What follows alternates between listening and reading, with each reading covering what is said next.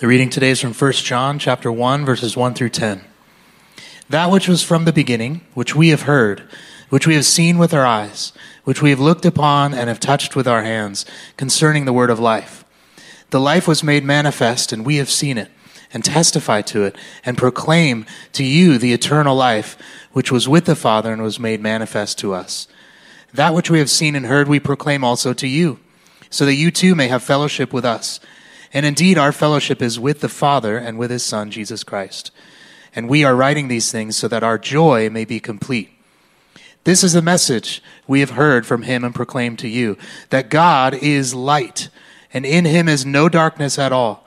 And if we say we have fellowship with him while we walk in darkness, we lie and do not practice the truth.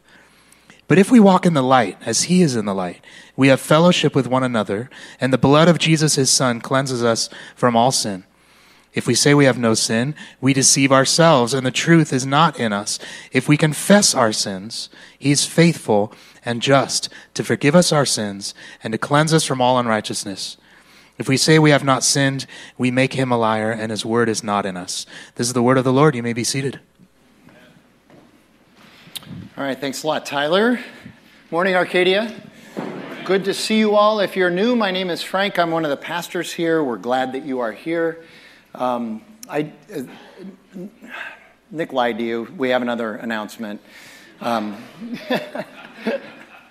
but it's really not an announcement, it's more of a financial update that I was asked by the elders um, to give. And uh, so just help me work uh, through this by listening closely. As uh, the great Yogi Berra once, not Yogi Bear, Yogi Berra, who was the great New York Yankees catcher, Hall of Famer, as he used to say, this is deja vu all over again. It was exactly 70 years ago that I stood here and made pretty much the same appeal to you during our first year in uh, this building. Um, I, I will tell you, I've, I've always wanted to lead our ministry here at Redemption Arcadia in a way that communicates needs only when it is, truly is a need. Uh, and we have a need right now. Um, giving to our Sacred Space project has been really good. As I mentioned a few weeks ago, um, it's, it's been uh, uh, above our hopes and expectations and our needs for this time that we are in right now. So uh, we've been very pleased with that. Um, but that giving, we believe, as we've talked about this, that giving to the Sacred Space Project, which has been very strong, uh, combined with, honestly, just sort of the economic turmoil and uncertainty that we're experiencing in our world right now that we haven't experienced in our economy for many, many years. Um, the anxiety related to that, uh, all of that combined, we believe, has led to this considerable shortfall in our regular general budget uh, um, operating giving, so just our monthly uh, cash flow. And so um, our audited figures right now, we have them through April. We'll get May's in another two weeks, but our audited figures year to date through April show that we are $109,000 or 24% below our budgeted giving for the year so far, which is also 24.5% below what we gave last year through uh, the end of April. Now, giving patterns in churches, January is always a tough month. No matter what church you're in, January is always a tough month, and we recognize that. But that toughness continued, we found, uh, into the usually strong months of February, March, and April. And, and so, so you know, I, I just want to make sure you understand this, we acted very quickly in mid February. We began to say, hey, this looks like this might be a trend. Uh, and so the staff, led by the scrutiny of Tyler James, who was just up here reading the scripture, he's our executive pastor, and uh, Stephanie Shoemate, who's our director of operations, but our entire staff. Uh, we have cut expenses as much as possible, and we're below budget on expenses as well. And we have spent considerably less than we spent during the same time last year. We've cut a lot of things out. Hopefully, you haven't noticed, but maybe you have noticed. But the problem is, is that it hasn't been enough to make up the difference. And our challenge, of course, is that we can't stop paying for things like uh, mortgage, utilities, insurance, and payroll. And as a result, we are running a deficit, something that we rarely, if ever, run. In fact, the last time we ran a deficit going into June was seven years ago and it was a fairly significant deficit, just like uh, it is this year. Um, and so we're running a deficit uh, going into the usually lean months of June, July, and August.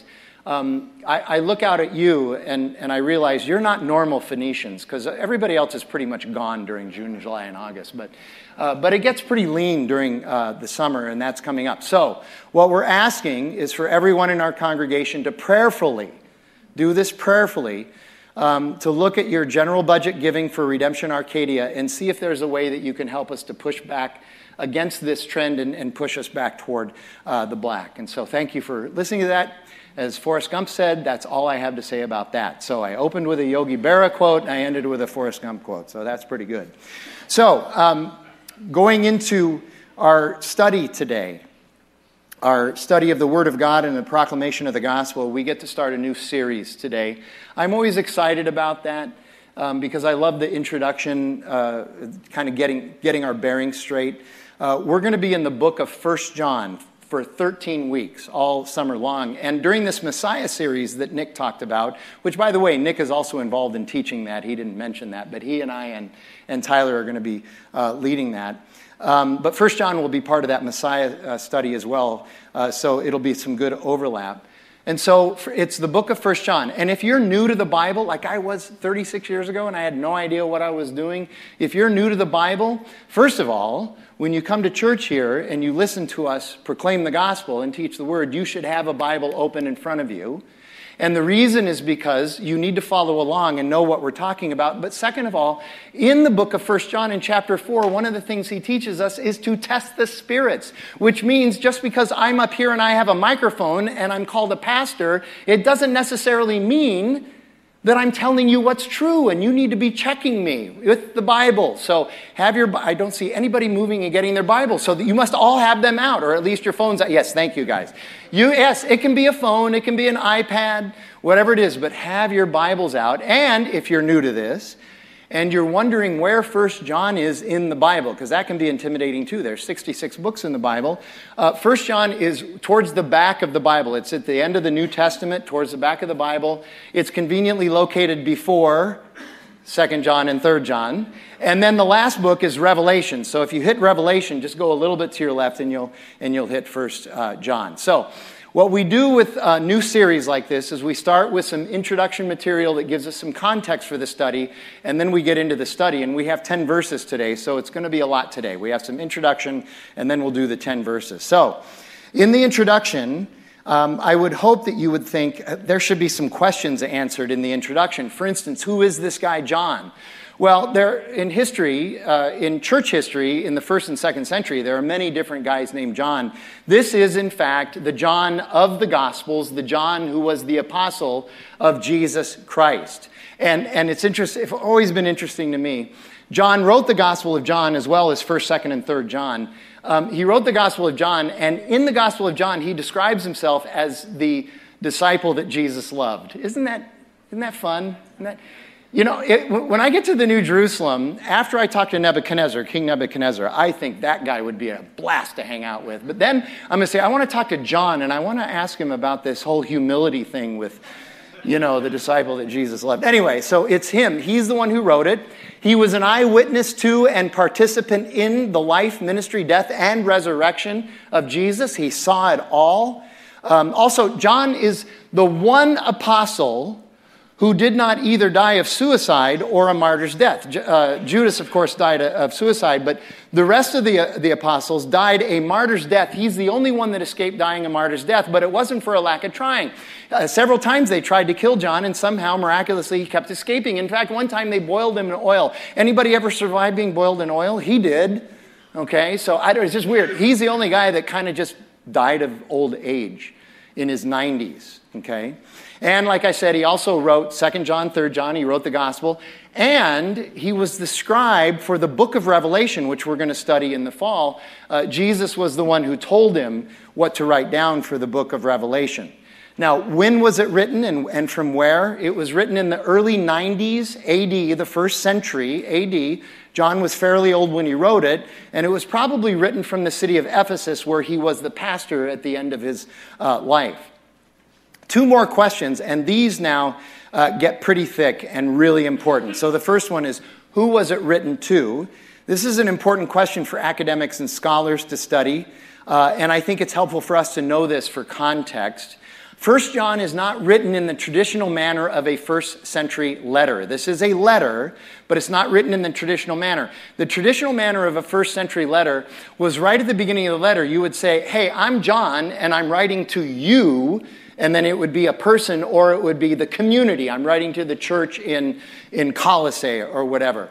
There's none of that in this letter. He just dives right in. It's very similar to his uh, gospel. There are also a few of the other accoutrements of, of first century letters that are missing.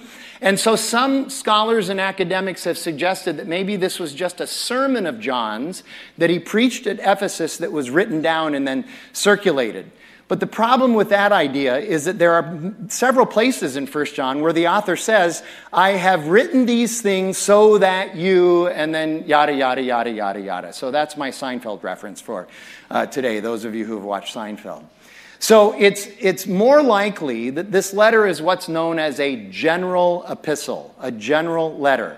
That's a letter that was written to be circulated among several different faith communities and churches probably in the same geographical area that we find at the beginning of the book of Revelation, those seven churches that are listed at the beginning of the book of Revelation. And these churches are all dealing with many of the same challenges, problems, doctrinal delusions, and false teachings. So that leads into the second important question, which is why was it written? What's the purpose of this letter? There are two main themes or two main reasons that John wrote this letter. Here's the first one. We'll take a little bit of time with this. It's very important, and it's even relevant to us today. It was written to deal with the heresy. A heresy is a false teaching or a wrong doctrine. It was written to deal with the heresy or false teaching known at that time as Gnosticism. Gnosticism comes from the Greek, ancient Greek word gnosis, which means to know something. And, and this heresy was the idea, uh, the idea that in, in order to have salvation or redemption or fulfillment in life, you just have to be really smart. That was how you saved yourself. You have to know stuff. You just you have to be able to win at Jeopardy or something. And part of this heresy, part of this false teaching, a very important part of this false teaching was the idea or the principle that all physical matter is evil and that the human body is a prison that must be manipulated or escaped. The human body is a prison that must be manipulated or escaped. Does any of this sound vaguely familiar to the 21st century right now? Okay? And, and, here's the worst part. Because all matter is bad, physical matter is bad, people in these churches were teaching that the incarnation of Jesus was not real which led to a secondary heresy known as docetism, which means to seem or to appear. Jesus only seemed to be a man, he only appeared to be a man, and that became a rampant um, heresy in the second century because of the beginnings of this Gnostic uh, heresy in the first century. This is a huge problem. So, a little side trip here. There are two things that are absolutely essential, and by the way, the word essential does not need the modifier absolutely. There are two things that are essential for Christianity to be true. One of them is the incarnation. That Jesus came in the flesh, that he was a human being. He was fully human and fully God. He didn't he wasn't God who appeared as a human, he was also human. Or else, if this isn't true, his atonement for our sin on the cross means absolutely nothing. You and I might as well die on, on the cross for our sins, which, by the way, wouldn't be enough. Only Jesus, as God, can do that. And this is biblical. Don't listen to me. This is biblical. In John's Gospel, in chapter 1, he says this The Word, Jesus, became flesh and dwelt among us. He became a human being. In Philippians chapter 2, Paul talks about the same thing that Jesus said, It's okay, I don't have to only remain God in order to save my people. I am willing to humble myself and become a man and come and save my people.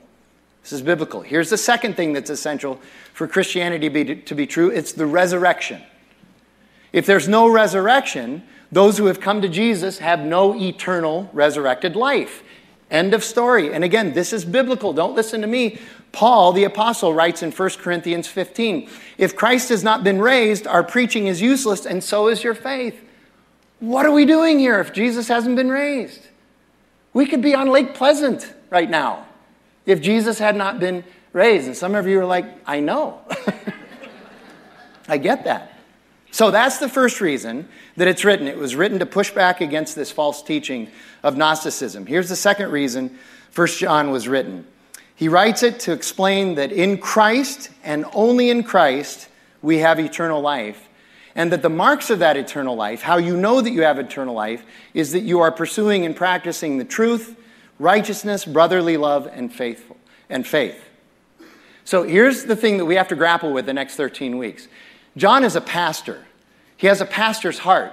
So he's extremely pastoral. He understands all that. He's got empathy, compassion, love, all of those wonderful things that a pastor should have. So this letter is very pastoral, but he also says some very hard things because a pastor sometimes also has to say really hard things. So this letter is pastoral while also saying hard things. There are going to be some hard things in here. So, having said that, here's the capstone. This is the culminating force of the book of First John. And I'll read it every week because I think it's that important, every week that I'm going to be preaching anyway, because I think it's that important. By the way, John has this thing. If you, if you went to high school or college or, or whatever, um, you probably learned that when you write a term paper, you're supposed to put your thesis or your purpose like in the first paragraph or right up front. You got to have that right up front. That's not the way John writes. John puts his purpose and his thesis and all that stuff way at the end of his gospel, at the end of, of 1 John. So here in chapter 5, we find his thesis, his purpose. And he writes this. And this is the testimony God has given us eternal life, and this life is in his Son. Whoever has the Son has life. Whoever does not have the Son of God does not have life. I write these things to you who believe in the name of the Son of God, so that you may know that you have eternal life. So if you know John's writings, he wrote the gospel specifically so that people would believe in Jesus Christ. And now he writes the letter of First John to people who say they believe in Jesus Christ so that they would know that they have eternal life, so that they would know that their belief means something. So he writes to believe, to, to ask people to believe, and then he writes to believers to let them know that they know. This is important to know. So that's the introduction. That's all done. Let's dive into the text. Let me start with that first paragraph, the first four verses. John writes, That which was from the beginning, which we have heard, which we have seen with our eyes, which we have looked upon and have touched with our hands, concerning the word of life, the life that was made manifest, and we have seen it and testify to it and proclaim to you the eternal life, which was with the Father and was made manifest to us. That which we have seen and heard, we proclaim to, also to you, so that you may have fellowship with us. Right there. So that you may have fellowship with us. He's saying, listen, you have to have the correct understanding of Jesus in order to be in fellowship with us. This book is about making sure we have the correct understanding of who Jesus is and what he has done. We have the right doctrine because that's where we can have fellowship. And we'll talk a little bit more about that. And indeed, our fellowship is with the Father and with his Son, Jesus Christ. And we are writing these things so that our joy may be complete. Now, this first this four verse introduction is a thick and highly compressed prologue into this letter and is similar yet much shorter than the beginning of, of the Gospel of John. So if you take like the first 18 or 19 verses of the Gospel of John and compare them to these four, they're, they're very similar, but this is just more uh, compact. And, and what John wants us to understand is that Jesus came in the flesh. He goes right after this Gnostic belief, this Gnostic heresy, right out of the gate. Jesus came in the flesh. He's a human being, he's real, and he is the one who gives us life. Look at how many times the word life is used just in those four verses there. And also notice the emphasis on all the senses of human experience to testify as to the reality of Christ. It's like the only sense he doesn't mention is he, didn't say, and I smelled him too. He didn't say that. Okay, that probably was a little inappropriate, but I'll bet he did though, because there weren't a lot of showers in the first century. And then, and then furthermore, look how hard John presses into the testimony of his personal experience of him and those who were with him uh, uh, with Jesus. He says, Look, I, I experienced him. I, I, I, participated in his ministry. I knew I walked with him and, and, and was around him day and night for three years. And so many believe that John saying this indicates a largely Greek Christian audience. So in the first century, in the New Testament world, there were churches that were primarily Jewish Christians and churches that were primarily Greek Christians, and then there were some that were really mixed, like maybe Rome. Um, the, the scholars think he's writing primarily to Greek Christian churches. So that would again be those areas in Asia Minor. And here's what the scholar Leon Morris writes about this. I think this is helpful.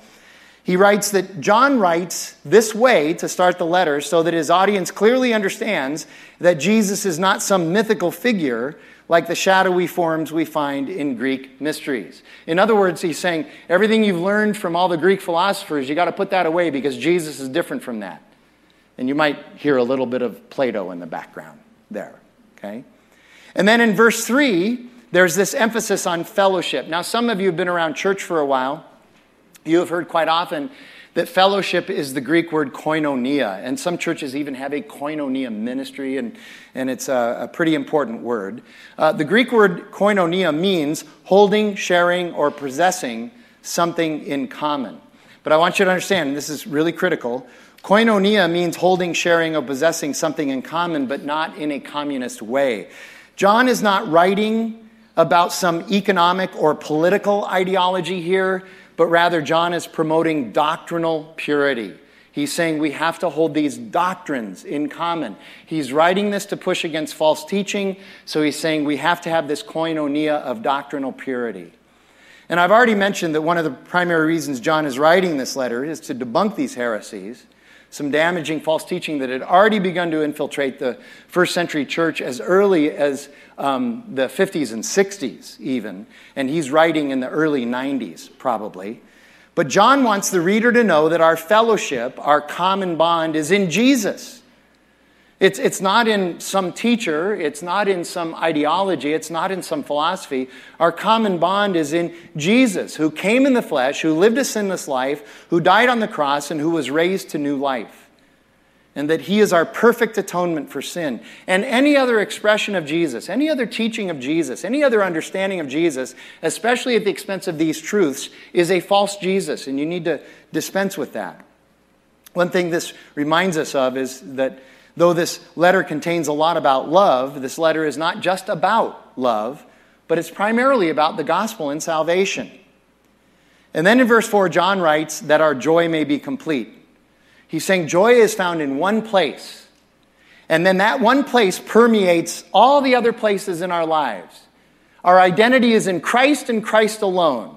That's where our identity resides because we are in relationship with Christ. And so that's where we get joy. We find joy in our relationship with Christ. And the definition of joy has nothing to do with our circumstances. Our circumstances help us to be either happy or sad, okay? But joy is something that transcends our circumstances because it's built on a relationship with Jesus. In other words, I can be really sad, I can be really unhappy about some things, but I still have the joy of the Lord. And that's his promise that he walks through things uh, with me. And, and I would just say right here I, I think the two most underrated qualities that Christians should have and are repeatedly emphasized in the Bible, but not embraced with the fervor we should, are joy and gratitude. Joy and gratitude. We should live a thankful life. But I don't, I don't know, you, you should read the books about this, all the, all the psychology and sociology books about the fact that the more we have, the more we complain about what we don't have. It's, it's, it's a terrible, what's those little wheels that the hamsters run on? It's just crazy. We, we need to be people of joy and thankfulness. So let's get into the last six verses because this sermon is titled Three Lies and a Truth. And you're like, where are the lies and where's the truth? Well, we've had some truths already, but where are the lies? Well, here come the lies and the truth. This is the message we have heard from him and proclaimed to you that God is light, and in him is no darkness at all. If we say we have fellowship with him while we walk in darkness, we lie and do not practice the truth. But if we walk in the light, as he is in the light, we have fellowship with one another, and the blood of Jesus, his son, cleanses us from all sin. If we say we have no sin, we deceive ourselves, and the truth is not in us. If we confess our sins, he is faithful and just to forgive us our sins and to cleanse us from all unrighteousness. And if we say we have not sinned, we make him a liar, and his word is not in us. So, here you go. Three lies and a truth. We'll start with the three lies. Here's lie number one. It's in verse six.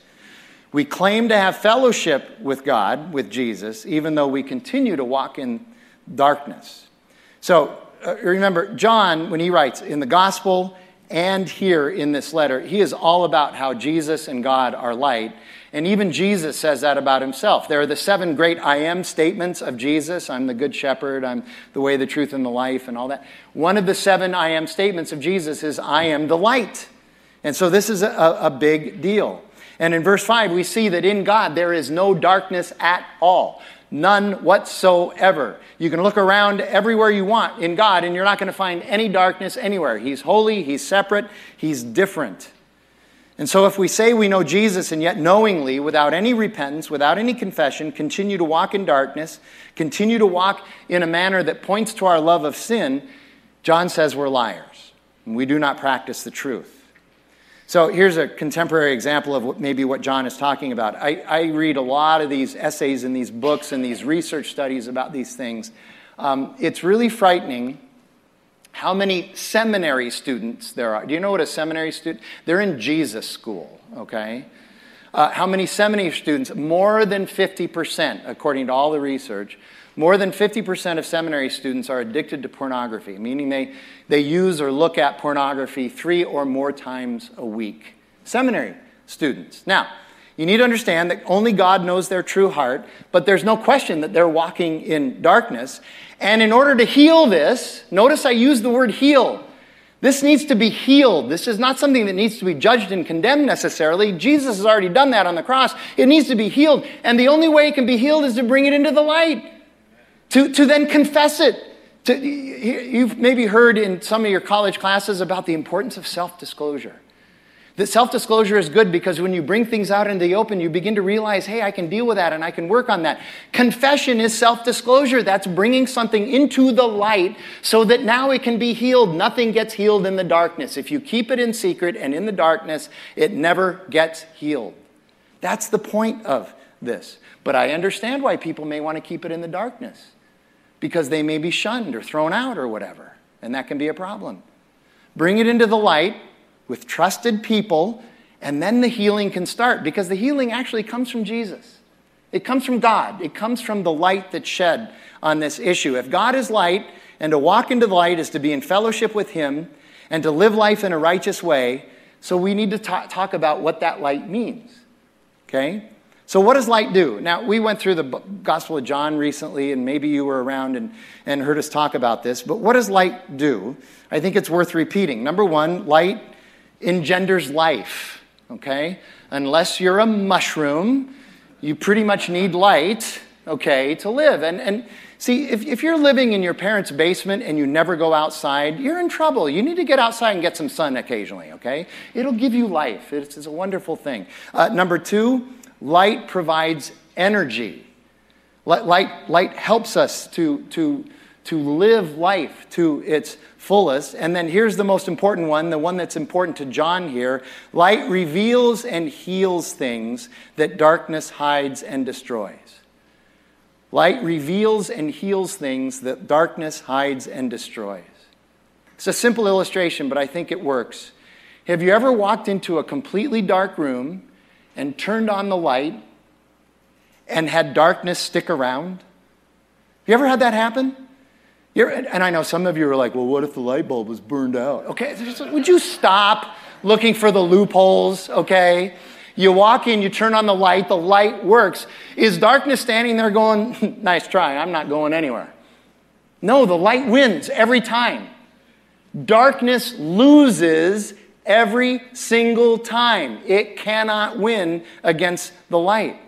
So consider this. It's just, it's just uh, the problem with the way people define love, we'll talk more about this in First John because First John uses the word love a lot. We will talk about this. But one of the problems in our contemporary culture with the way people define love is that love now means that not only must we accept, but we must affirm and celebrate anything and everything that a person wants or does without ever questioning them, without ever saying, hey, do you think this is the smartest thing?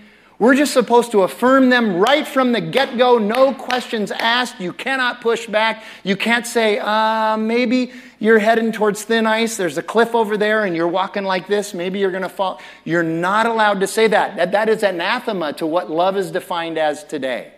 Love is let everybody do whatever they want, no matter what, no matter how destructive it is. And the reason we're not allowed to cast light on that darkness is because the darkness can never win. And people know that once this is exposed, they might have some reconciling to do. They might have some healing that they need. They might have some truth that they need to adjust in their lives.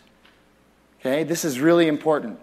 The fact that God is light means that in his love, he will reveal all the darkness that we embrace that needs revelation, that needs rebuke, that needs correction, that needs healing, that needs discipline, and that needs wisdom. So, light, I understand, light can be potentially painful. It's painful when you finally bring that thing out into the light. Very painful. So, it's painful at first. But there is no healing that can begin until you experience that pain of first bringing it out. And that's the hardest first step, is to bring it out into the light, and that's where you'll start to experience healing. Again, you ever think about rooms where surgery is performed? How bright they are? I've had a few surgeries in my life. I do not want surgery in a dark room. I don't care how skilled the surgeon is. Okay? So, in this letter, light is a metaphor for experiencing and understanding revelation. Revelation of that which is good and true, as well as that which destroys in darkness and in secret, so it can be brought out and healed. And isn't it interesting that light is the greatest deterrent, we are told, to crime? In the Gospel of John, chapter 3, verse 20, everybody loves chapter 3, verse 16. God so loved the world that, Jesus, uh, that God gave his only son. Oh, okay. Read a little further, okay, because there's a rebuke in there. All right? Verse 20 Jesus says this Everyone who does evil hates the light and will not come into the light for fear that their deeds will be exposed. Light is the great revealer. We don't want our darkness exposed. I understand that. I don't want my darkness exposed. But in His love, because it's actually good for us, God reveals what's inside our darkness. And because He does that, it's, it's so that we can then deal with it and correct it and heal it and we have a choice. John says you can either accept or reject this truth. So he's saying that the grace that saves us is also the grace that gives us the strength by the power of the indwelling Holy Spirit and the resurrected Christ to reject the darkness and walk in the light. Here's lie number two, and it's in verse 8. We claim to be without sin. We claim to be without sin. I've had so many similar conversations to this one I'm about to relate to you, but this one is so concise and clear it happened to a friend of mine who's a pastor that I thought I'd relate it to you. Pastor friend of mine uh, was confronted after a sermon recently, ironically, in 1 John, uh, confronted by somebody asking him pretty aggressively and with animus if he thought she was a Christian. She walked right up to him and said, Do you think I'm a Christian? And, and he said, Well, I'm going to have to ask you some questions. I can't tell just by looking at you. Um, so he's, I got to ask you some questions. So he said, Do you believe that Jesus was raised from the dead? And she said, Of course not. That's a fairy tale, it's a metaphor at best. He said, Well, I have a follow up question. He's kind of working backwards here. He said, I have a follow up question. Do you believe that Jesus died for your sins? And she looked him right in the eye and proclaimed, I am not a sinner. I am not a sinner. And, and I need you to know that is not as uncommon as you might think it is. The number of people who will say, I'm not a sinner, I'm a good person. I am not a sinner. I am a good person. You could never possibly describe me in any way, shape, or form as a sinner. Well, if, you, if you're not a sinner, what do you need Jesus for? Okay? In 24 years, let me tell you, 24 years as a lead pastor, getting a little inside baseball here, I cannot tell you how many people I have come up and tell me that when people go to church, what they want at church is to be told how good and wonderful they are. You know, they want to be built up and encouraged, and they want their self esteem to be pumped up. And, and, and they just don't want to hear week after week of their need for a Savior, their need for Jesus. Why do you have to talk about that every week? It's just such a downer, Frank. Jesus is a downer. okay? That we are in no need of Jesus is a lie that we tell ourselves in an attempt to not have to deal with reality and consequences.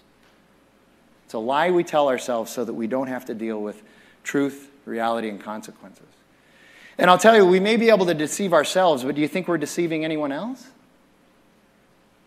Um, but in 17, 2017 or 2018, can't remember which, but it's fairly recent, a guy named Seth Davidovich, who is a, a PhD in e- uh, economics, uh, he wrote a very thick book, very helpful though, book called Everybody Lies. Isn't that a great title? And the book is about how everybody lies. and he does he has all the research in there and it's it's actually it's mind-boggling. The research is mind-boggling and convicting. And this is one of the reasons why I'm always encouraging people in church to read and study and understand Genesis chapters 1, 2, and 3, and especially chapter 3. If you don't have an understanding of what happened in Genesis chapter 3, the rest of the Bible, you're going to struggle to make sense out of it. You just will. You will always have questions that can be answered in Genesis 3. But if you skip that part, it's hard to answer those questions. Genesis 3 explains our nature to us our nature that we are born into sin, that sin was imputed to us by Adam and Eve, and it's interesting because uh, the more I've studied John in his gospel and in his uh, other writings, the more I've studied John, the more I realize John always seems to have Genesis 1, 2, and 3 in the back of his mind as he's writing. And in fact, when we get to chapter 2, uh, verses 15 through 17, we're going to see that he's actually quoting from Genesis 3, verse 6. It's really interesting. And then here's lie number three. It's in verse 10. We say that we haven't sinned I know you're thinking, well, what's the difference between lie two and lie three? We'll get to that in a few minutes. But uh, the third lie is that we say we haven't sinned. Lie two is that we're not sinners. Okay? So here you go. The word sin is used 17 times in this short book, five chapters, 17 times. So again, I hear people say all the time, I, I love the book of First John. Let's do the first book of First John because it's the love book. It's all about love. It's just about love. We get to study love. God is love and brotherly love and, and love, love, love, love, love. Okay, yeah, but you know what? It's also the sin book. Love, admittedly, is used 28 times in First John. That's more than sin. But sin at 17 is still in the top five. And oh, by the way, God is used 62 times. So maybe occasionally we should focus on God when we're studying this book. It's about a lot of things, not just love. And by the way, John helps us to define love in a proper way. Now, saying that we have not sinned becomes a difficult discipleship and, and, and sanctification challenge. So, what are those big words? Well, di- discipleship, these are brief uh, definitions, but they're helpful. Discipleship is knowing God, learning His Word, and desiring to submit to His will. So, pursuing God. And by the way, discipleship is best done in community and in relationship. That's why we have uh, redemption communities. It's one of the reasons why we have redemption communities. It's one of the reasons we're doing this Messiah study this summer uh, on Wednesday nights. Uh, discipleship is really challenging to do by yourself. You need you need the faith community in that. And then sanctification, we talked a little bit about this last week. It's the everyday, lifelong process of discovering the depth of our sin and being freed from sin while also being conformed to the image of God's Son. Remember, we talked about that last week in Romans 8. So, good discipleship actually helps with sanctification, but sanctification also comes by persevering through challenges and patiently enduring this world's difficulties with Jesus by our side. Jesus as God come in flesh. And regarding sin, the great reformer in the 16th century, Martin Luther, famously wrote that the whole of Christian life is one of repentance. The whole of Christian life is one of turning from your sin and turning back to Jesus. You, we, we, we wander off to sin, we turn back to Jesus. The whole of the Christian life is to confess, repent, and come back to Jesus. But if you say you haven't sinned, why repent? both James and John emphasize the need for confession of sin. But if we haven't sinned, why confess? It's a lie that we haven't sinned. So if you're not sure if you've sinned, just, again, just ask anyone who knows you or anyone who has ever seen you drive on the 101, and th- they'll let you know. Okay? So to review, here are the three lies we tend to believe. We walk in darkness even as we claim to have fellowship with God. We say that we're not sinners, and we say we haven't sinned. So you might ask rightly, well, what's the difference between the last two? The difference is nature and behavior. If we say that we're not sinners, we're talking about our nature. In our nature, we are sinful. And that comes from Genesis 3. And if we say we haven't sinned, we're talking about behavior, an act. We, we didn't do it. Okay? And so you've, maybe you've heard me say this before, and it encapsulates both of these lies. We're not sinners because we sin, but we sin because we are sinners. In our nature, we manifest our behavior that way. So before we discuss the one truth, let's understand that the fix, the redemption for these lies, is Jesus on the cross. His sacrificial atonement is what makes salvation possible. But we need to come to Him, embrace Him, and walk with Him. And by the way, even as we are sinners in this life that we have left here on earth, if we are in Christ, that is our identity. We're still sinners. But that's not our identity. Once you're in Christ, your identity is in Christ, and that's a glorious and beautiful thing. So here's the one truth God is light. If we are to walk with God, we must have an accurate view of ourself. So we've talked about how light reveals, God is light. If we walk with God, He will walk with us in encouragement and in discipline. He'll walk with us in fellowship and correction, and He will walk with us in healing. And that will only benefit us. But here's one of the challenges we have so many people want to try to heal themselves before they come into the light, they want to heal themselves and make themselves worthy of coming to God. No, no, no, no. God wants us to come as we are because He says, I'm the one who's going to heal you. And so the healing begins when we come into the light. See, the problem, as we've discussed, is that if we believe we're righteous or good enough in and of ourselves, or that we haven't sinned or we're not sinners, it's, it's really hard to walk with God if we have that mind frame. And we may say, not say it this way, we may not admit it, but this is, if this is how we've chosen to live our lives, walking in darkness and not in fellowship with God, that makes us functional atheists. We may not say we're atheists, but functionally, we are. And atheists are fairly famous for depending on their own morality and self righteousness to save them, which usually doesn't work. I would say it always doesn't work. See, we have to remember that although we like to think that there's a spectrum of belief and morality. We think, oh, belief and morality, there's a spectrum, and I'm kind of over here, or I'm kind of over here. There's no spectrum, it's one or the other. That's what Scripture teaches sheep and goats, wheat and tares. There's, there's no spectrum between a sheep and a goat. It's just a sheep or a goat. No spectrum between wheat and tares. Okay? So this letter is written to believers in Jesus who say they know him to encourage them in what they know. But this letter also spells out several truths that people who have yet to embrace Jesus need to wrestle with. Do you think that you know God, but are living as though he doesn't exist? Are you believing the lie that you do not sin or that you're not a sinner? That's a dangerous road to be on. Uh, one author I read a few years ago wrote this. I love this. He wrote, I don't believe in God but the last thing I want is for others to live as though God doesn't exist. How many of us are living in that hypocrisy? And I know you've heard this before, but it's true. Jesus loves you, and he wants to set you on a new life giving path in your life. So come and talk to us if you haven't done that before. Let's pray together. Our gracious God in heaven, again, we just thank you for who you are, and we thank you for what your Son has done for us on the cross, and that you raised him on the third day to give us eternal life, that in, in him we have salvation, we have eternal life, we have redemption, and we are called to walk in the light. And so it takes courage. It takes courage to walk in the light of who you are. And so I pray that you would give us the courage to do that by the power and the indwelling of your Holy Spirit. We pray that in Jesus' name. Amen.